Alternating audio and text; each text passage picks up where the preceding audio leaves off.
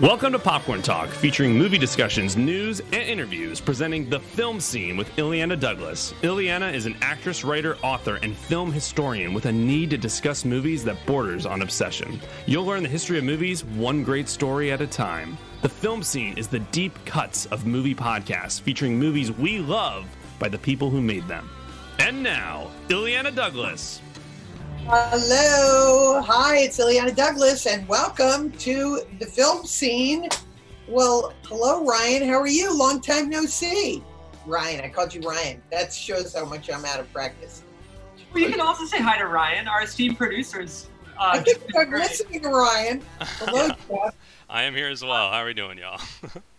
Good. Illeana, it's appropriate that you shouted out Ryan first because, as you all will uh, soon find out, we have the daughter of the man who greenlit Star Wars, Alan Ladd, and of course his daughter, Amanda Ladd Jones, who's joining us later. And I can say pretty confidently, at least in person, I don't know anyone who loves Star Wars more than Ryan. Jeff, that's so wow. kind of you to say. I uh, yeah, we, I do Star Wars news right after this show actually, so it's, it's a big day. We're, we're returning as well, um, but we're so happy to have the film scene back.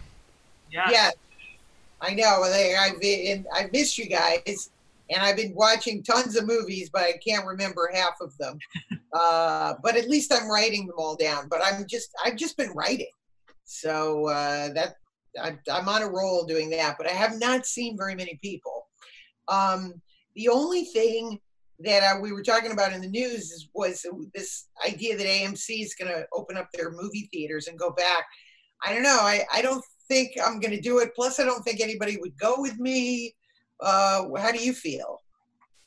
Right, guy. I mean, so it's an interesting topic. Uh, I actually went to my first ever drive-in um, a few weeks back, which okay. I know that's I've never been to one before, okay. but I think that's a great option. I hope that that kind of uh, comes back in popularity, and maybe there's a way for certain theaters that are in existence right now to use like their back parking lot as a drive-in or something. But um, I we were talking a little bit before the show. Jeff mentioned he doesn't feel comfortable going to one until maybe 2021. I don't think I do either. I think the big thing that's up in the air right now, since Tenet announced that they was they were moving, the whole verbiage and discussion around the movie theaters coming back has been like, oh, Tenet's going to bring back the movies, and now I think it's looked at as which studio is going to do it first, and when right. something bad happens, who is going to get the brunt of the blame? Is it going to be the theaters? Is it going to be the studios that chose to have their movie come out? Is it going to be yeah. both or neither? I don't know. And this whole idea that like a mask is optional or is it required? There's a lot going on with that. I think it's got to be one or the other. It's got to be required, but then, eh, but then they they're going to take off their mask to eat popcorn. So isn't the whole? That's a great point nobody really has any rules. It's all like a twilight zone. That's why I say I'm kind of the worst thing would be to go and then be sitting there and say, "Yeah, this is a mistake," and then get up and leave. Um, and there's a lot of places that are, you know, that are like that are like that now. That where you go. I know some businesses that are open, and and I I the worst thing that could possibly be is you go to the restaurant, you sit down, and then you suddenly think, eh, I don't think I want to do this and leave. You know? Yeah. Right. Ryan, you mentioned Tenet. Uh, for our uh, listeners who may not know, that's Christopher Nolan's new movie starring um, Denzel Washington's son, I believe, um, John David right, Washington. Yeah. But, um, you know, Christopher Nolan, he's known as a blockbuster director. He drives a ton of Warner Brothers box office receipts are, am I right in saying that they're planning on releasing theatrically on July 31st? Yes. That, so they only delayed two weeks when I said it got pushed, but they were the whole attitude towards Tenet coming out has been, oh, it's going to be the one to bring back the movies, and now. Like even they are getting a little bit of cold feet, saying like we're not ready yet, and there's just a lot right. of misinformation going on. I, I think, as someone, I wouldn't go, but the argument being had is I think the movie theater is an environment that you can control a lot of, whether it's like select seating or limited seating. It's just you're going to need to drive up the price of tickets, and is it worth it? Is it worth the risk? Is it worth ha- like having people work at a theater where you're only going to have a quarter of the well, guests come in? You know, my fear is that, you know, it's like people texting. As I said, what if you're sitting there and then the person next to you pulls down his mask and he's talking to someone and what do you what do you do? You get up and complain about the person, do you, you let it go and then later you get sick and you regret it. So it's I'm more concerned about human nature than yeah. the you could have the safest thing in the world, but if people don't practice, and the, that's the thing that concerns me the most, and it's unfortunate. It's like if it was a group of, of us friends and we all trusted each other, but it's what I'm what concerns me is just the person that is just to the one person that gets everybody sick because they didn't follow the rules. You know. Could could do you think they're gonna they would require masks or maybe hand out ones like 3D glasses now? Oh. That's another idea where, yeah, you could bring your own, but if you don't have one, like you have to buy this in order to enter. Knowing Warner's, they'll probably do like Tenet themed promotional masks that you can wear with hashtag Tenet right across yeah. the top. I feel like that's such a Warner's move. Definitely. Now, I have a friend, I won't mention who, um, but she's an older actress. She's in her 60s, and she was cast in a television show and they are really pushing to do this show. They would wow. be shooting in Atlanta. And she was asking me, you know, what I thought. And, you know, I said, I feel like it's a really bad idea. I mean, it's a really bad, she's right in the core group. She's going to get on an airplane. She's going to go down there. And it's the same, I used the same argument with her. I said, what if you're down there You've already signed the contract. You're on the set, and suddenly you don't feel safe. Yeah. I said, you can't leave because you would be sued.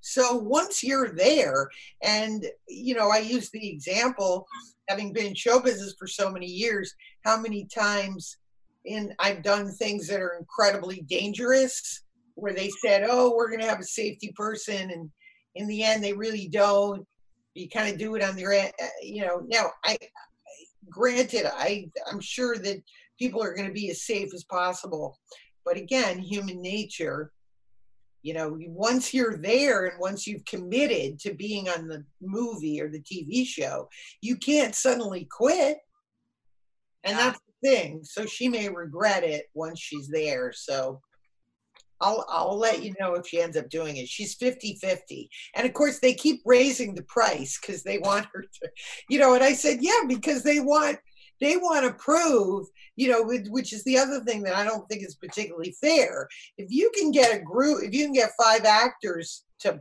go to a set, then you're going to say, see, these five actors went and they didn't get sick.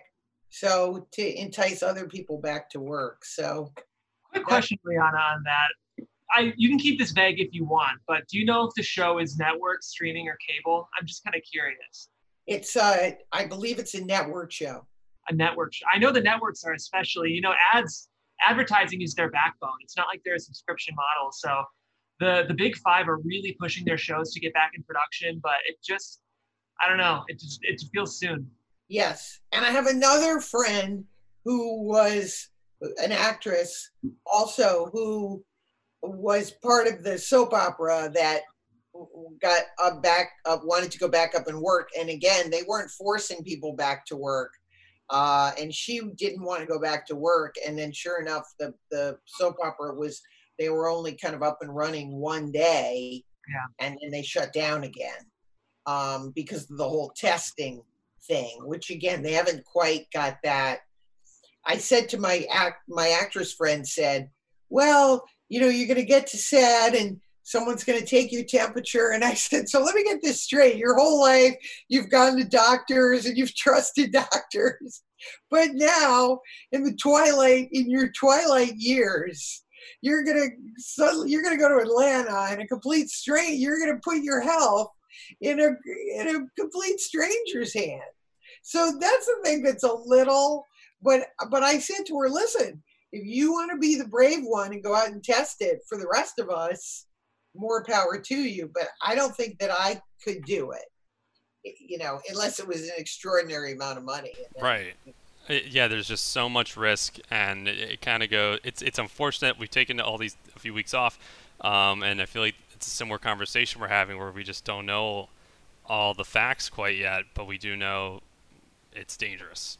Here's my thought. My final thought is that with all of these things, we're all talking hypothetically about it, and shouldn't like a movie theater do a test run like again with employees you know like we do emergency we practice emergencies i feel like all of these things should be practiced for a couple days and see where the problems are right. before you announce and then say oh we're not ready you know but it doesn't seem like anybody's doing that no. you know right they're, they're, announcing it like it's a brand open they're like it's like opening a movie like July like, 15th. it's all over. So, but that I, I don't understand. Like, it wouldn't be that much money to to try out to test some of these things. Um, these are the questions. you know what? You, you could cook it into focus grouping. So it's the thing where you could get the volunteers to also focus group the movie and focus group the virus, right? yes, totally. totally. All you, you, all the young people, all the guys that are going around shirtless jogging, they yeah. can go in and they can they can do all the testing for us. Illeana and I live in West Hollywood, so a lot of shirtless joggers in our area. Yeah, what's going on between that and the fireworks? Are you getting the fireworks? Oh yeah. what's the conspiracy theory with all the fireworks? Pride Month? I don't know at one o'clock in the morning. It's like it's as soon as it's quiet. There was a guy on.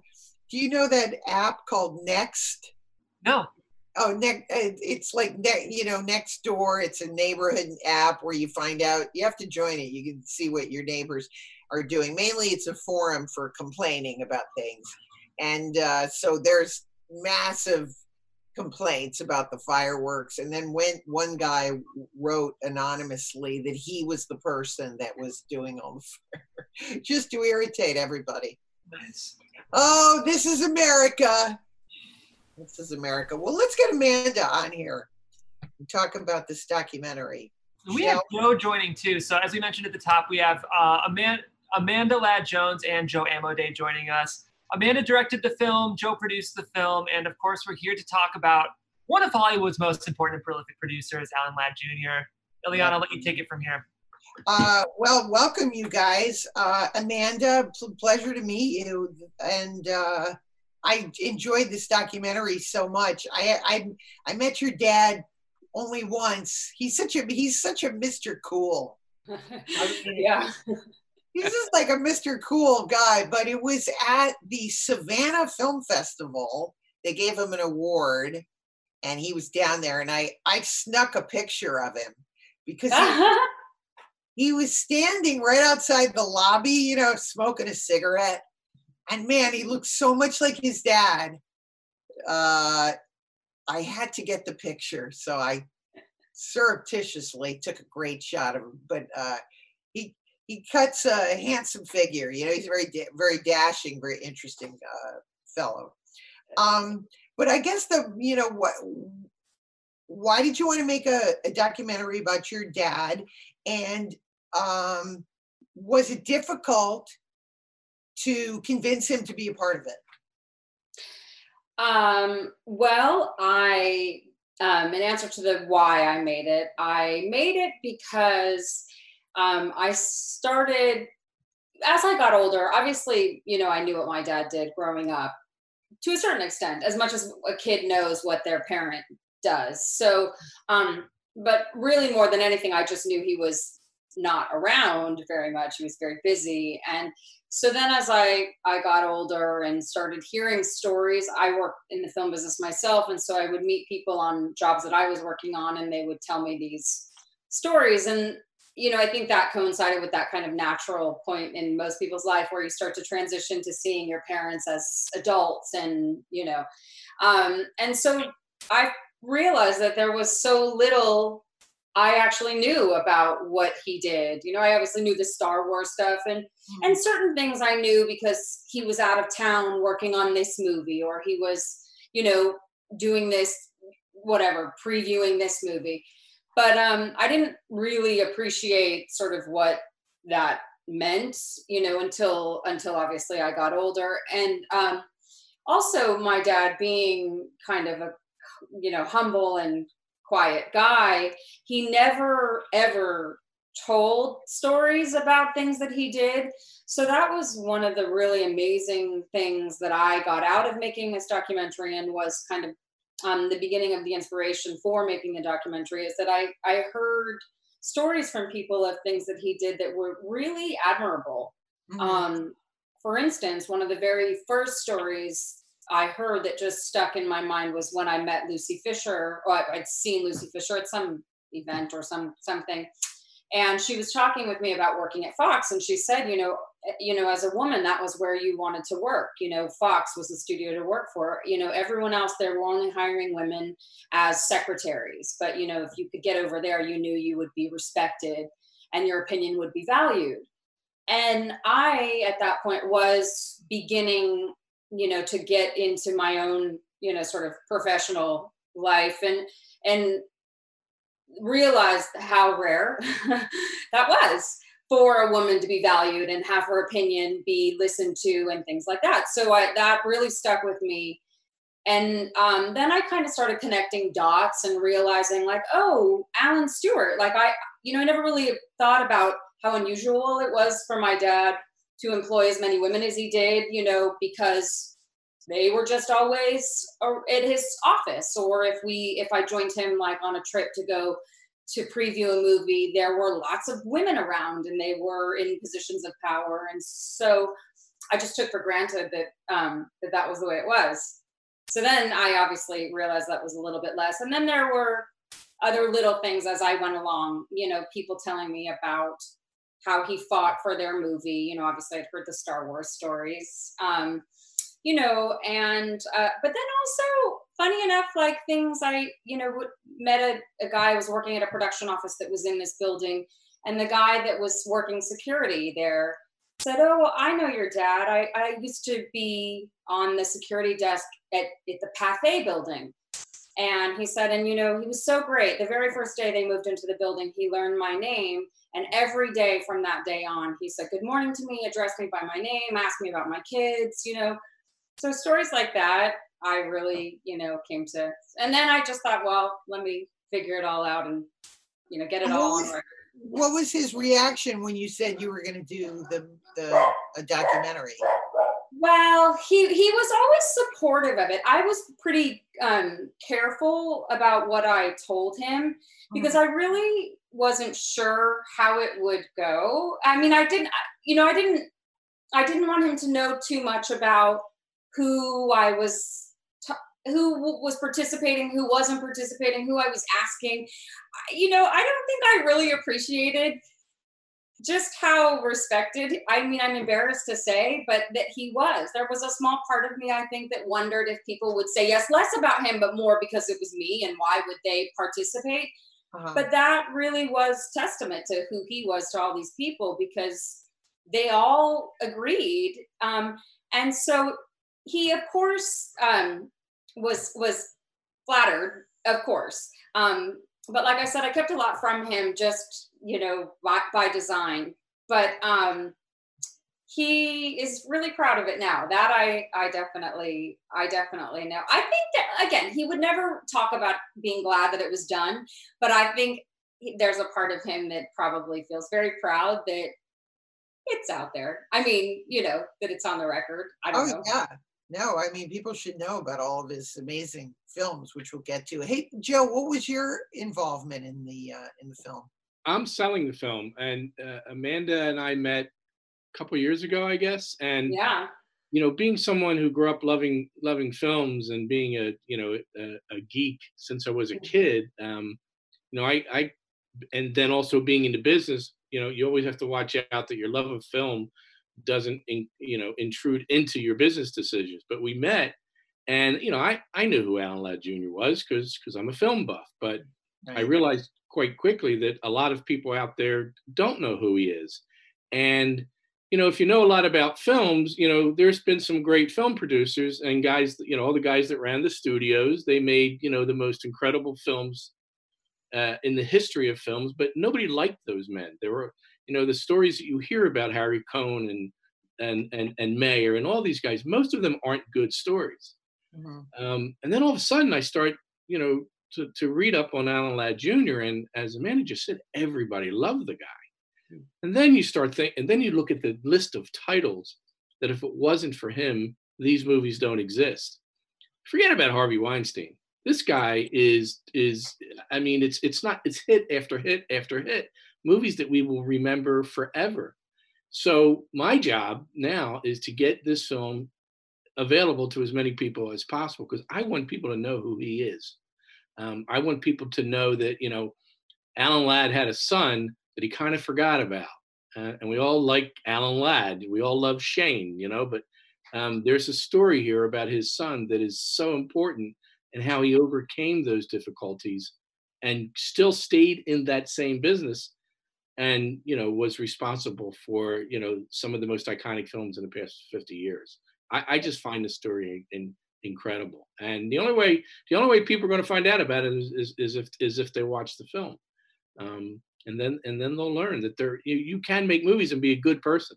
It it well, yeah, when I grew up, when I grew up watching movies in the you know 70s and then into the 80s, you know, I I, I you the instantly recognizable uh, tree logo uh-huh.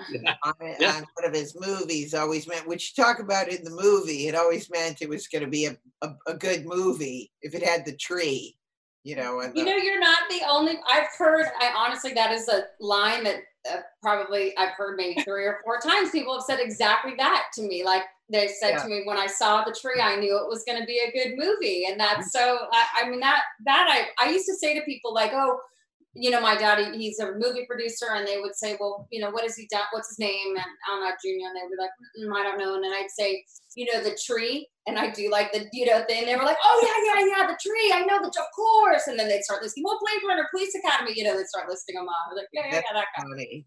so let's talk about some of the the uh, the movies that he he did. Uh, my God, just I mean, I, I, I we're, we're going to get to Star Wars, of course, and and uh, one of our producers, Ryan, is going to poke his head in because he's mm-hmm. doing a Star a Star Wars show right after our That's show. Right. right. Yeah, he's the number one Star Wars fan, so. Um, right. But so so so discuss some of the movies that he um, that he was a part of. Um. So one of the things that I found was really great um, was that uh, my dad made a lot of like very bold films and a lot of these sort of kind of feminist films, um, you know, which that was something that I enjoyed while I was making this film is is taking a look at sort of, you know, it's very often like someone will get pegged as the the action producer or the horror producer or the you know rom-com producer. And he really even though he made some of the most iconic science fiction films i would never call him a science fiction producer. You know he also made some of the most iconic feminist films. I wouldn't you know really call him this you know woman's film producer either. And um you know what he used to always say is just that what he wanted was just a good story and he liked all he he liked all different kinds of movies so i think that that influenced a lot of his choices which is why i think his um, filmography is such a varied list of of things. Um, and i actually think a lot of what um, influenced the the films he you know he worked on or greenlit was the fact that he was such a film lover Mm-hmm. So he saw every movie of every kind and he loved them all. And so that's why I think he was able to really, um, you know, read a script and kind of, you know, get it, even if it wasn't something that he, you know, had produced a, a genre he produced before or, or whatever. Um, so obviously, like, you know, I really love and obviously I learned more about these things when I went the documentary, but I love a lot of his early films. I absolutely love Alien. I think it's such a fantastic um, film. And I didn't know that he it was his idea to make Ripley a woman. I had no idea. Yeah. I while I was making the documentary. No, I didn't um, either. That I learned that from in the doc by watching the documentary. Yeah, I had no idea. Thank goodness I learned it actually before I finished the documentary because there's been a few things that I've learned after I finished the documentary that I was like, oh, I wish I knew that. I would have like what? It. Like what? Are well, for instance, I learned that he was the um, that Euzhan Palcy was the first Black woman to direct a major studio film, and that was a Dry White Season. It was my dad who greenlit it at MGM. And I found that because I had a Google alert on my dad, and this interview with Euzhan Palcy came up, and it was talking about being a woman and being a Black woman and the way that she got this movie made, and that she had full support from the studio. And I'm reading, and it's Alan Ladd Jr. I was like, oh my gosh, you know, and so there was that story that thankfully, I mean, I know now, I'm glad I know it, but I didn't learn in time to include. He, um, you also go into, uh, uh, he started out as an agent and he represented some amazing people. My God, Judy Garland and all, all those photographs in the movie, Robert Redford, Dick Donner. It, uh, it must have been an it looked like from the pictures just an incredibly glamorous time thank god you had a did you did he have all those pictures that you um you he had quite a few actually he had quite a few but i got um i got a lot of them from the archives the 20th century fox archives they were really generous and let me get into their um, archives so that was really kind of so all those really like you know stills were from then. Um, but then my dad had quite a few. And the amazing thing is that I did this movie, like, I funded it with a Kickstarter campaign and like a lot of creative, you know, things. But the fantastic thing about it is that I fair used all the, you know, a lot of the images. And the great thing is the the the rules are that it has to pertain to the story. Anyway, because he made so many movies, there were so many things that fell within the parameters of so there were a lot of images and you know film clips that that were part of the story that made sense and were fell with under that fair use right. So a lot of the fantastic um, you know photos and some of that stuff I just got because he worked on cool stuff and like it's really just because of him. I, I always wanted to ask you: Is it you know you look you, you just mentioned you you go from the Omen to making an unmarried woman. I mean, in the same two or three years.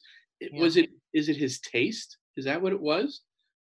Or did yeah, I think so. Like I said, I think because he was such a film fan that he just loved a good story, you know. Um, and then I really think that a lot of his, um, you know, gift or what is that he really um he didn't try to do people's jobs for them so i think like he found material you know and you know, I think I'm almost 100% positive that an unmarried woman came to him from Paul Mazursky. And my dad had a relationship with Paul and trusted him. And that was the thing, you know. I mean, it's funny because my dad talks about, like, oh, yeah, he just called me up and he said, I got this idea and blah, blah. And I said, great, let's do it. Like, as if that's normal. I was like, right, dad. Okay, well, that's how it worked in your world. But I think the beauty of that is that these, you know, so many of them had this relationship and they continue to work with each other. Mm-hmm. And I think that um, enabled him to feel confident in, in who he was hiring. And then that enabled them to do a good job because they weren't being micromanaged by somebody who wasn't, you know, you know, one thing that's interesting to me is you mentioned Paul Mazursky, and I, I knew Paul quite well, and he would always he would have lunch. We'd say, "I'm going off to lunch with Laddie," me and Mel Brooks. You know, so wow. sounds like he wasn't just a person who greenlit movies. He stayed friends with oh, all yeah. creative people. Oh yeah. I, you know, I think that's what sets him apart. Um, also, um, I've never heard of anyone wanting to have lunch. You said that at the beginning, you know, or lunch with a, a studio executive, you know, so fondly of somebody, you know. Yeah. I know they would still be having lunch. Well, I mean, sadly not Paul, but Mel and those who are still living, they still do have lunch. That's just been quarantined. They, they, that, that's the only thing that has, has, you know, put a put a halt on their lunch plans. I know, but they know they still and they love it. They go Friday and you know, it smells lunch but they, you know, it's nice. It's it's um, yeah, they're good friends. It's like a coffee clutch. I know. I like. I love that. um, so then his next incarnation was was working in London with which I never even knew this existed. Uh, London International it just sounds so mod. uh, with Michael Caine, and again, you've got these great photos of the movie. Michael Caine and Julie Christie, and oh my God, it just looks so fabulous. But that's where. So, what was his experience like working over there? Did he mention any difference between the London? I mean, that's really when London was the sort of the center of the universe in those days. Yeah, you know they talk about it a lot. Um, I I grew up here, but my sisters who are older than me, they were they had quite a few years of their childhood there, and like um, Dick Donner, who my dad is still really close with and was really close with throughout my whole childhood, he lived over there at that same time, and Jay Kanter was over there at that same time, and they had all these friends, and they loved it. You know, it was this group of you know, I think young like filmmakers and expats, and they were having this great time and, you know, had this whole international community of friends and, and, you know, collaborators. Um, he really loved it. And they all talk about it the same way. Like Dick talks about it. He tells the stories I mean, it's funny because only you know there's snippets of the conversation in the documentary, but we used to I used to laugh with the editor about like they're always like on the Fulham Road and the King's Road, but they all go off on these like tangents to talk about this you know time and reminisce, and it was like oh, we're like oh here we go with the London story again. So I think there's a part of all of them that you know their heart is still there when they were young and and all of that. Um, and my mom actually didn't want to come back to the States. She would have been happy to stay there. Like my dad sort of jokes about it that like he came and he took the job at Fox and he called my mom, bring that baby and get over here. My mom is like, yeah. it was pretty intense. But she, you know, besides having to pack everything up, she loved living there too. So mm-hmm. um, I think it was fun times for all. So then that's the next incarnation is he leaves London and then he takes over Fox. And then you talked a little bit about that at the beginning, the atmosphere there uh, of creativity. I love, there's a great story in the movie about the success, I didn't know this, of the success of Rocky Horror Picture Show. Uh, came out of that third floor office. I play, tell that story. That is an incredible story.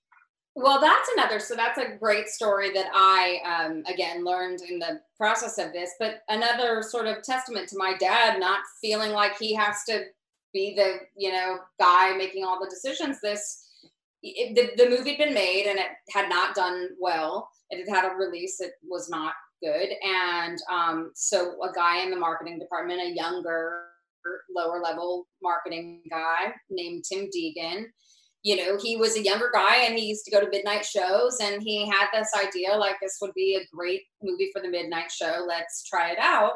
And my dad said, "Yeah, okay, give it a give it a go." And so it's really in many ways Tim Deegan who's the person who did that, but the the fact that my dad saw that, you know, saw the value in this young man's idea and said, hey, you know, give it a shot. And it's still going. Well, maybe not now, quarantine times, but, you know, until prior to that, you know, was still mm-hmm. going this 36, seven years later.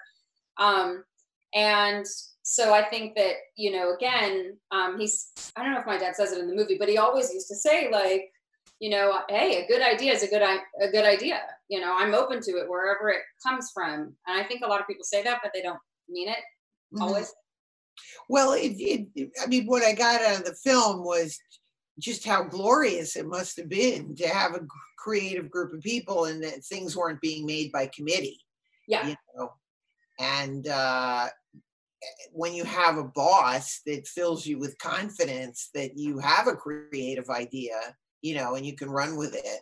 Um, and you get these great little side movies like that that that otherwise wouldn't you know wouldn't see the light of day or again something gets stuck in committee and it, everybody has a say in it and you know and you don't get get to see it anyway it just sounded like a really fun uh plus that lot is so it just sounded oh like That yeah, I used to like visiting that lot. It was a fun lot to visit.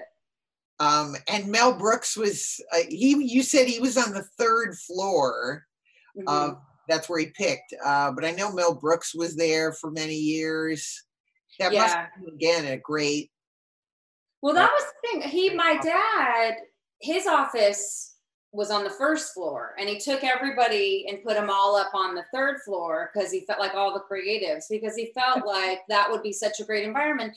And again i think that's such a rare quality you know unfortunately because i think that oftentimes you know as you talk about by committee these committees and sometimes they're a committee of one but they think they can do their the job better than the creative people and that's just not often the case, you know, and um, so I think my dad really, you know, recognized that, like, you know, I'm not. He always would say, like, I'm not. I'm not the creative one. You know, I'm just the. He's like the enabler. Like, you know, he just. He's. You know, I gave him the go ahead. I just help them. You know, realize their their vision. But I think that a lot of them actually would tell you different. Mel Brooks being one of them. You know, he said to me, like, I always show Laddie my first cut of things because I know he'll be honest with me and he's not afraid to say to me, you know, you already said that. Like we we know that. Don't we don't need to see it again, you know, and he'll tell me honestly, mm-hmm. you know, which I think for, you know, these guys, it's, you know, there probably are is a you know not a giant list of people whose notes they value. Maybe not you know and so the fact that kind of unequivocally they they they say you know yeah if he's if we want to hear it you know we really want to hear what he has to say. Um, i think they feel safe that what is coming from is a place of genuine um, uh, support and you know um, and um, I know, uh, Joe, you were saying about talking about his father, the actor Alan Ladd, and saying that they had a distant uh, relationship, which is explored in the movie. And and um, Amanda, was that like a tough subject to go uh, into in the documentary about how much? I mean, obviously because his name is Alan Ladd Jr. That's the whole, you know, it's that's the whole Megillah kind of. yeah. Um, but was that something you were hesitant to, you know, to go near to talk about? Um, yes, yes, and and no. I definitely felt very aware of. Well, when I grew up, he was um, also your grandfather, you know. Yeah, exactly. And when I grew up, like we, you know, there was obviously no TMZ and all that stuff. So actors' lives were very private and they were very they're crafted, well crafted, you know, um, the, the sort of what people thought was a public perception of it. And I don't ever remember being told or anything like that, but I did definitely grow up with this very strong impression of the fact that I was not to talk about my family ever, anywhere, nothing. Like it wasn't to be discussed. So that came with it like a, a you know a level of I don't know, secrecy and sort of like, I don't know, shame, but this feeling of like, no, we can't let anyone see. So I, I kind of, so, and, and I didn't actually know very much about my grandfather at all. My dad never ever spoke with him, never. And I, and he died before I was born. But my sisters who are older than me, they were babies when he was born and a toddler. So they, they didn't know him either. But, um, you know, he never spoke about him. There were no photographs of him really. And I, I don't know that it was so intentional, mm-hmm. but they didn't have this loving relationship. And so I guess my dad didn't really, you know, feel compelled to put these photos of him and his dad. Um, but I also think, you know, unfortunately, what my dad goes into and in the movie, and, and this was something that I knew I had to, um, I had to deal with it because it completely informed everything of who my dad was because he he he had the moniker of this man who re, who in many ways rejected him. And so how do you you know it's hard enough to get under the shadow of your your parent or you know and that's a difficult thing for everybody. I think i i am have i mean i found it difficult in my own life and i'm not the same gender. I think it's even more difficult if you're you know the same gender but the same name you know i'm like i definitely felt the burden of my name and I felt uncomfortable whenever somebody was able to make the connection of who I was and you know who I was related to. So for him, I think you know there was that burden of that of the legacy, but in addition to it, just the the, the pain of, of the human pain of being rejected by your parents, you know. Um, and so I knew I was going to have to tread on that. Also, my uncle, um, who I think you know, he said you guys have been, yeah, yeah. My uncle David had a totally different relationship with with his dad. Which is covered also in the film is that the, the awkwardness that he's the first child and he's named Alan Ladd Jr. Um, but then he has this, you know, a second family that he's much closer to. So all the mistakes he made the first time around, you know, the second family gets the benefit of more more time with him, and he's more he's exactly. more confident in that. And they're half brothers, you know, um, mm-hmm. and David looks up to him, so that's complicated too. Absolutely, and I know that that was, and I a lot of what kind of gave me, I don't know, the roadmap for what I would say was my interview with David Mm-hmm. because I was surprised at how honest and candid David was. You know, I thought, and I said to him before he sat down, I was like, "Don't worry, you know, we'll we're not. You can say speak freely. We'll cut, you know, stuff."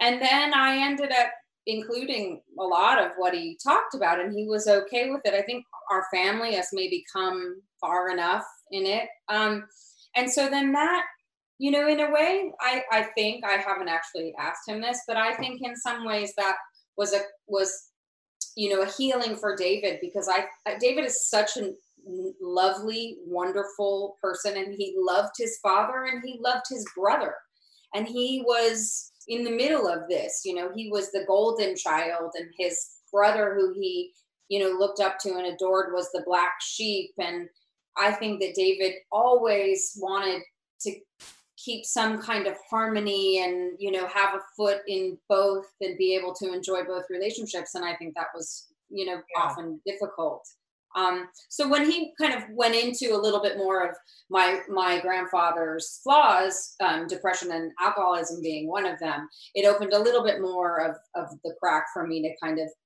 pull, peel back the layers of, of that mm-hmm. dysfunctional relationship um, Okay, let's talk a little Star Wars. How okay. did the pride? How did Star Wars uh, land? How did he first become aware of the project Star Wars? So this was a story that I learned why when I got started making this. So I was excited about that. So so my dad had um, so George's agent had um, George had just done American Graffiti for Universal, and they I guess didn't want to release the film. They were unimpressed and they did not intend to release the film. And so they snuck a copy, which this is such a cool story that I heard in making they because I picture this whole thing like them pulling up, down in the car, get it in there, you know. But they snuck a copy of the film off the lot and brought, brought it to like a 7 a.m. screening. It, you know, got my dad there at Fox and ran it for him. And he loved it. So he went right to Universal and they said, I think it's terrific and, and I'll release it. Well, then, of course, as is often the case, they were like, well, wait a minute, if you want it, no, we're keeping it. But my dad, you know, again, you know, I'll harken back to him being just such a student of film was able, you know, in the same way that he was able to see Ridley Scott could make Alien after having watched this period movie, you know, um, about, you know, that he'd made before that, but was able to really see George's, you know, talent um, and said, you know, okay, come in for a meeting. And this is another thing that I love so much too. Again, once again, because my dad was such a student of film, I think that George and he were able to sit there. I mean, this was a conversation I would love to have been a fly on the wall for. And as George was explaining it to my dad, he was using these references, you know, and so my dad was so aware of the references he was making that my dad could completely envision this story that he was telling. And so, as cuckoo as it may have seemed, right. he was like, and that part will be like, you know, this movie. And my dad was like, all right, I got that. I got, you know, and he was able to visualize what George was describing. Um, so I think that that was kind of the big thing. And then I think, in addition to that, it also enabled my dad to um, believe in what he was fighting for when the dailies were coming in because they were not good. The acting wasn't great. It was like really weird and sticks and things like this. But again, my dad was like, he believed and he's never i will say he's never wavered in that. Like he you know he sort of jokes about like the dailies were bad the acting was bad the sticks blah blah. But he never i've never heard him say and that was the moment that i was really worried about whether he could pull it off. Never once. He's never said that. He's always said well i mean it was tough. I had to you know i had to really like convince them that he knew what he was doing and you know all of this. Um so I think like that is kind of it that they were these two total film nerds and they just sat there and geeked out. And by the end, he was like, I'll do it. you know, the, was he involved in the casting at all in in any of the you know, or looking at the casting, or did George Lucas pick all the people? I don't believe so. I think and I could be totally wrong here, but I think there was because my dad had a relationship with Alec Guinness from London, and I do believe that there was some conversation there of like, you know, Alec, trust me, it's gonna be okay. Like, you know, come along. I, I, think so, and I could be making that up, but I'm pretty sure that that was it because everybody else was kind of an unknown, you know. So for for my dad, you know, I think that the one person he probably just had to reassure was Alec. And did he, when they made the first cut, do you have any recollection about how lo- how long the initial cut was, or any changes that were made in the story? Um, I don't know. I don't actually know. I, to be honest, I don't know. It, that's an interesting question, but I wish I thought of it. But no, I don't know if any changes were made. I know that the cut that they showed the studio, the studio hated. Mm-hmm. And and I don't know that they changed much after that. To be honest, I mean, there doesn't seem to be any story that any of them tell. It was more about um, I never, I don't, I don't, I didn't hear any stories of like you have to change this or you have to do this like i mean I, I, and i've heard him tell stories like you know, about such and such movie had to come in an hour you know 30 minutes shorter or whatever but right. this the only thing was that he, he, had to finish it you know was that they were going to pull the plug and george had to finish it but i i think that well, i don't know you what do you oh, think? Yeah, Ryan, Ryan you're the Ryan. No, I had, I had a quick. I had a, it's so interesting because uh, you know, he's he's quoted saying like he knew it was gonna be a hit right off the bat. And I mean, Star Wars is a first for so many things. It's obviously like one of the biggest franchises, if not the biggest, right now in like pop culture. But I'm, a little more curious about uh, a lot of the technical aspects because it was so revolutionary when it comes to like these miniatures and what they were able to pull off uh, technically. And I'm just so curious. Did he ever mention what like maybe George pitched? On like yeah we're gonna have all these really small sets and we're gonna be using all these different sound effects and uh, we're gonna have like his voice is gonna be ADR for Darth Vader. Was there any kind of technical aspect of the film that he maybe was unsure about, or was he all in on that side too? You know, I don't I don't know that there was a- any conversation about it per se. And my dad is not technical at all. Like he's he doesn't have a cell phone. So like I imagine if there was any sort of, you know, discussion of the technicalities of it, he probably went over his head. Um, but again, because he was such a film fan, he obviously knew of, and he'd been like behind the scenes. He knew of what you, people could pull off with the magic of filmmaking. Um, so I think that, but I know that there was like, I, and again, it's such an involved story. But I know that there was like um, you know that the the effects eventually they were in van nuys but they started somewhere like it was growing like the whole building it was kind of happening. I don't think george had any idea what he was that's the impression i got what he was what he was doing and how he was going to pull it off you know? Um like they had some ideas and things like that but i know that my dad was saying like first maybe they were first up north and then they had to get like a hangar in van nuys or some kind of something like it just kept growing. Um so so yeah i don't i don't think um, other than him saying like watching me acting without the technical stuff like um, you know I, I don't think he weighed in too much on that but he said he had to believe. He was like, you just had to believe that George knew what he was doing, you know. And he, he talks about that. I think he says, and I just hope to God that George knew what he was doing. So he did. Wow, he really did. yeah, he sure did. And how quickly did it? I mean, I remember when I was a kid, and it was like a slow moving phenomenon. I was in New York. I used to go to New York in the summer, and I remember going to see a movie, and across the street there was a line around the block, and I said, "What? What is that?" And everyone was like, "It's Star Wars," you know. So it, was, it became, you know, it's like a word of mouth phenomenon. And how quickly did your dad realize? You know, was it like an old movie where they come in with the receipts and they go? Yeah, you know what? Funny enough, um, I mean, I think he knew. I think there are a couple of stories, but I know that when they went, when they first premiered it and the ship came in, the whole audience went crazy. And my dad, there's a story of my dad that my dad like was in tears and he just knew like that because he felt the power of what had just happened in this theater and he was like this is going to be the biggest movie of all time yeah. so I, I i know um there was there was that aspect of it. Um, yeah, so I think that like he, you know, he he knew um, he knew, but George is very blunt. Like George was very like, yeah, I was I was cutting the you know the other version, and I didn't even know. And I looked out and I saw this big line, and I said, what are all these people standing there for?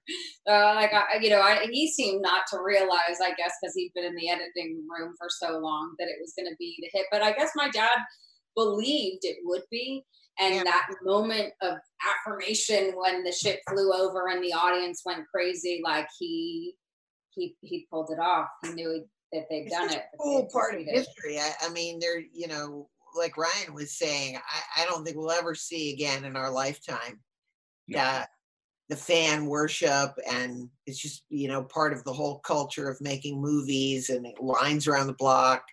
Just how exciting that feeling of ex- how exciting it was yeah. And, I do remember my dad putting us in the car and driving us past the Avco and seeing the line and him pointing it out. And that, I mean, I was young, I was only four.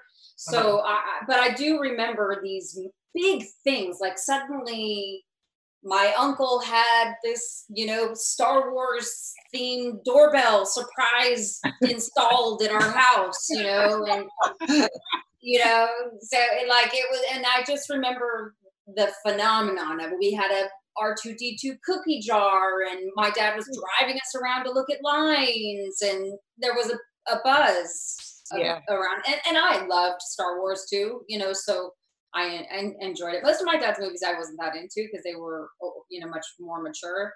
Uh, but that I was super into. Now I have a question. You don't have to answer it. It's just I, am curious, since he's the producer of the very first Star Wars, does that mean he owns a piece of every Star Wars movie? no, uh-uh. He's not, because he was just the studio head. Uh, so yeah, so no, it's he's not a producer of it. But I, I think, if I'm not mistaken, I think that the people that actually were the producers did. I think that's how George. I think I read this. You know, I think that's how George paid a lot of people was in points. Right. Yeah, you know, because I know actually I went with my dad for George's 70th birthday party, and he there was at Skywalker Ranch. My dad pointed somebody out. I can't remember who it was, but he said, "Oh, you know, that's somebody like George gave him a point, one point, and the guy will never have to work again." Oh my god!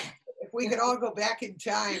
Yeah. I know, right? I know. Oh, um, boy. We have to wrap it up. But Joe, I, I know you said at the top you're you're in the process of selling it, or you want to sell it, or how can people see this uh, terrific film? So they can on on July seventh, they can see it on iTunes, on Amazon, any any digital platform that you go to. Um, that's when it will premiere. And uh, later on down the road, I hope to get it onto a cable channel as well. But that won't be until 2021. Um, but but on July 7th, it's available everywhere. Oh, fantastic! I'm very very happy. Very very happy. Yeah. It, well, it's a great film. Congratulations! Thank you so much. Thank you so much. It's been such a pleasure talking to you. Yeah, and I got to say, you're this podcast. I, I listen to it religiously. It's fantastic. Oh. You guys do a really, really good job. Thank you. Definitely. It's a labor of love, and like I said, your dad is uh, he's i mean not only made so many great films but again just being in show business he's a name that over the years I I just heard again and again and again and again. You know, people refer uh, would always say, "Oh well, Laddie, we you know we we were going to go sell it to Laddie." And in the highest echelons, I've I've heard your father's name, so w- uh, well deserved that he would get a documentary about about him. You know, and like I said, he just cuts such a suave, cool old school persona, you know. I know. It's funny. Again, that's funny because I never would have seen him that way. Like I thought my dad was the biggest dork. Of course, as every kid does. And I was always like, Ugh. and he would tell me these things. And I was like, you are so lame, you know? And now meanwhile, I'm looking back through these. I mean, what a cool era too, the 70s too, the clothes and everything, you know. And here he is like the hippest of them all. Like, oh, like the pictures alone in the movie are just they're so fantastic. um, but anyway, well, thank you so much, guys, for being on the show. Good luck with Laddie. I hope everybody sees it. Uh, July seventh, you said it's, it'll yeah. be available. So uh, check it out. And thank you so much. Thanks for thank being you. with us. And as we always end our show with my favorite phrase, everybody's life is like a movie with a beginning, a middle, and an end. So uh, that's the end of our Alan Ladd uh, Jr. movie for today. So thanks, guys. Have a great Thank you. day. You too. Thank Bye. you. Thanks so much. It's been a pleasure. Thank you. From producers Maria Menounos, Kevin Undergaro, and the entire Popcorn Talk Network, we would like to thank you for tuning in. For questions or comments, be sure to visit popcorntalk.com. I'm Sir Richard Wentworth, and this has been a presentation of the Popcorn Talk Network.